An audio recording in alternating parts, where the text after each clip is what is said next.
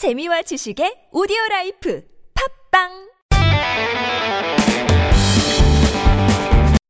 네, 안녕하십니까. 석회탁의 경제학, 경영학 진행을 맡은 비즈코노미의 석회탁입니다. 오늘은 해외 직접 투자 이론 중에 절충 이론에 대해서 설명을 드려볼까 합니다. 우선 해외 투자를 위한 세 가지 필요 조건으로 소유 특유 우위, 영어로 이제 OSA로 약어로 말을 하고요. Ownership Specific Advantages입니다.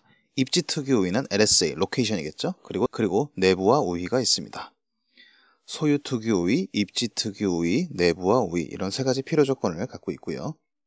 어, 조금 더 내용을 살펴보시면 소유 특유 우위는 기업 특유의 지식 기반을 의미합니다. 경영 능력, 마케팅 능력, 재무적 능력이 있을 것이고요. 수직적 통합 능력, 즉 원자재와 시장에 대한 통제권을 가리킬 것입니다.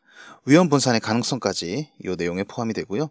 기업 내부적 경쟁력이다 이렇게 이해하시면 되겠습니다. 입지 특유 우위는 국내 시장의 규모와 경쟁 구조, 그리고 국가의 요소 보존량과 기술 수준, 정부의 지원과 규제, 정치적 위험과 문화적 특성 이런 내용을 담고 있고요. 투자 유치국의 매력이다 라고 이해를 해주시면 되겠습니다. 내부와 우위는 거래 비용의 절감, 또한 구매자에 대한 불확실성의 제거, 그리고 정부 규제 극복 이런 내용이 포함이 되겠죠.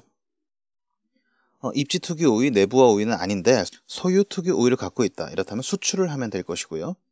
소유 투기 우위와 입지 투기 우위를 갖고 있지만 내부와 우위가 부족하다면 라이센싱 그리고 이 세 가지 모두 즉 소유 투기 우위, 입지 투기 우위, 내부와 우위 모두를 다 모두가 다 해당이 된다면 해외 직접 투자를 고려해 보면 되겠다. 이렇게 이해를 하시면 되겠습니다. 오늘은 절충 이론에 대해서 살펴보았습니다. 고맙습니다.